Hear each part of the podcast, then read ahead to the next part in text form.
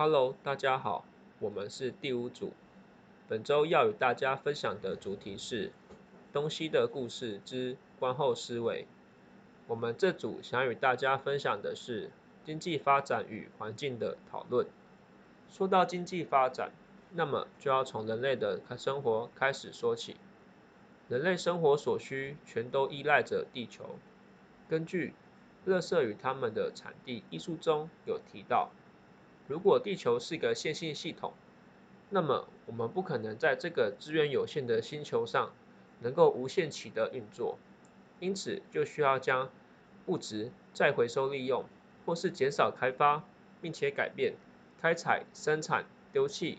此三种模式才能延续这系统的运作。然而，过度的去提倡减少资源开发，相对来说会影响到整体经济成长。所谓经济成长的定义呢，是指全面经济活动的增加，像是贸易、服务、生产以及消费。而一件商品从开采天然资源，通过经济结构变成产品，最后沦为废弃物。例如最近很红的新 iPhone 上市，带动了产品开发、原物料采购、大量劳力生产、产品制造、产品销售以及广告行销费使用，到最终废弃处理，这整个产品生命周期刚好可以带动经济的成长。因此，从一件产品的制造流程可以了解到，经济发展与环境保护是相互抵触的，尤其是在开发中国家或是未开发国家。在这些国家中，都在重视追求经济成长，因为有了收入才能满足基本的生活需求。那如果连基本生活都没有的话，怎么会去考虑环保议题？所以通常先进国家其经济发展到一定程度后，才会有余力且经费去注重环保。台湾1990年代的发展就是如此，经济成长模式与环境保护出现了对立，在缺乏调和的情况下，企业无法因应生产成本的增加而离开，于是导致经济衰退。而经济衰退的情况下，民众对于环境保育态度又出现分歧。经济优势者强调自然主义的生活价值，而经济弱势者则为了生存而强化开发自然环境，使得环境保育的程度并没有因为企业的出走而提高。因此，我们应该是要想办法让发展中与未开发中国家尽快工业化，增进经济发展。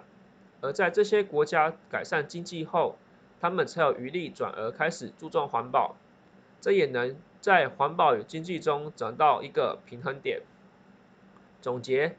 经济的发展与成长的初衷是改善人类生活，若是过程中严重的损耗了自然资源，失去了最基本的生存环境，那么这样岂不是违背了我们的初衷？既是自然资源是经济活动和成长的基础，长远看来，经济成长是首要目标，即是保护环境与永续发展。现在很多企业已经秉持着 ESG 以及 SDGs 进行生产活动，将在经济成长的过程中对环境的伤害降到最低，而科技也会随着经济成长而持续发展进步，更加先进的科技又能提供更好的保护模式以及经济成长。另外，现在也会针对工厂生产的废气进行控管，能源的方式也慢慢转变成太阳能发电与离岸风力发电，渐渐的把经济中心与能源转向。然而，产品的多样性问题仍然还是存在，若是在设计产品的时候，可以把衰退期的处理方式一并考虑进来，